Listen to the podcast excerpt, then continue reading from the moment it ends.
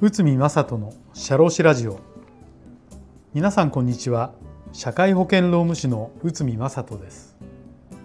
この番組では私内海が日常の業務や日常のマネジメントで感じたことをお話ししております。はい。今回は残業命令に必要なものとは？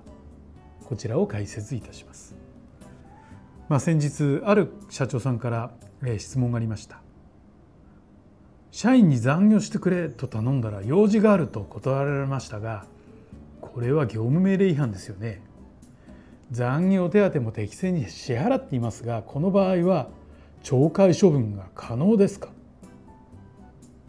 うん、これは残業してほしかったんですよね急ぎの仕事でお願いしたんですけど用事があるから今日はダメです、うん、よくあることかもしれませんね。あるあるかもしれないんですけど、まあ、もしですね会社が社員に残業や休日出勤を命令するのであれば従業員の過半数で代表する労働組合もしくは従業員の過半数を代表するもののいずれかと労使協定を結び労働基準監督署に提出をしなければなりません。この労使協定は時間外労働休日出勤に関する労働協定で労働基準法第36条に定めがあることから、まあ、通称でサブロク協定とも呼ばれています。まあ、このサブロク協定の内容は1日の残業時間の上限を定める1ヶ月の残業時間の上限を定める1年の残業時間の上限を定める。1ヶ月の休日出勤の上限を定める。などの項目を定めることとしているのです。逆に言えばサブロック協定を提出しなしていなければ残業や休日出勤をさせてはいけないし残業命令などの、ま、もし仮にそういった状況で残業命令を放った場合は違法の命令となってしまうのです。だから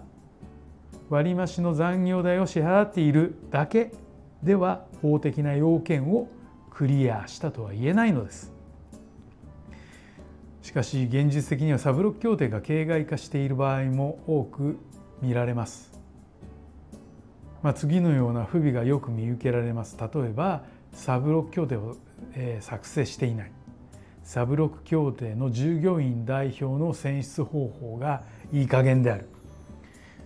時間残業時間がサブロク協定で締結した範囲を超えている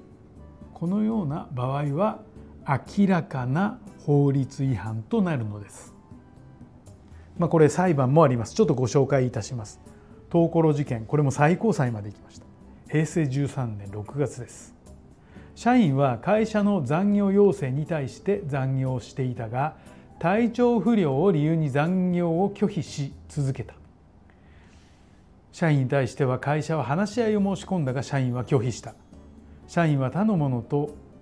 連名で賃金差別不法な残業有給休暇の権利無視等の内容の手紙を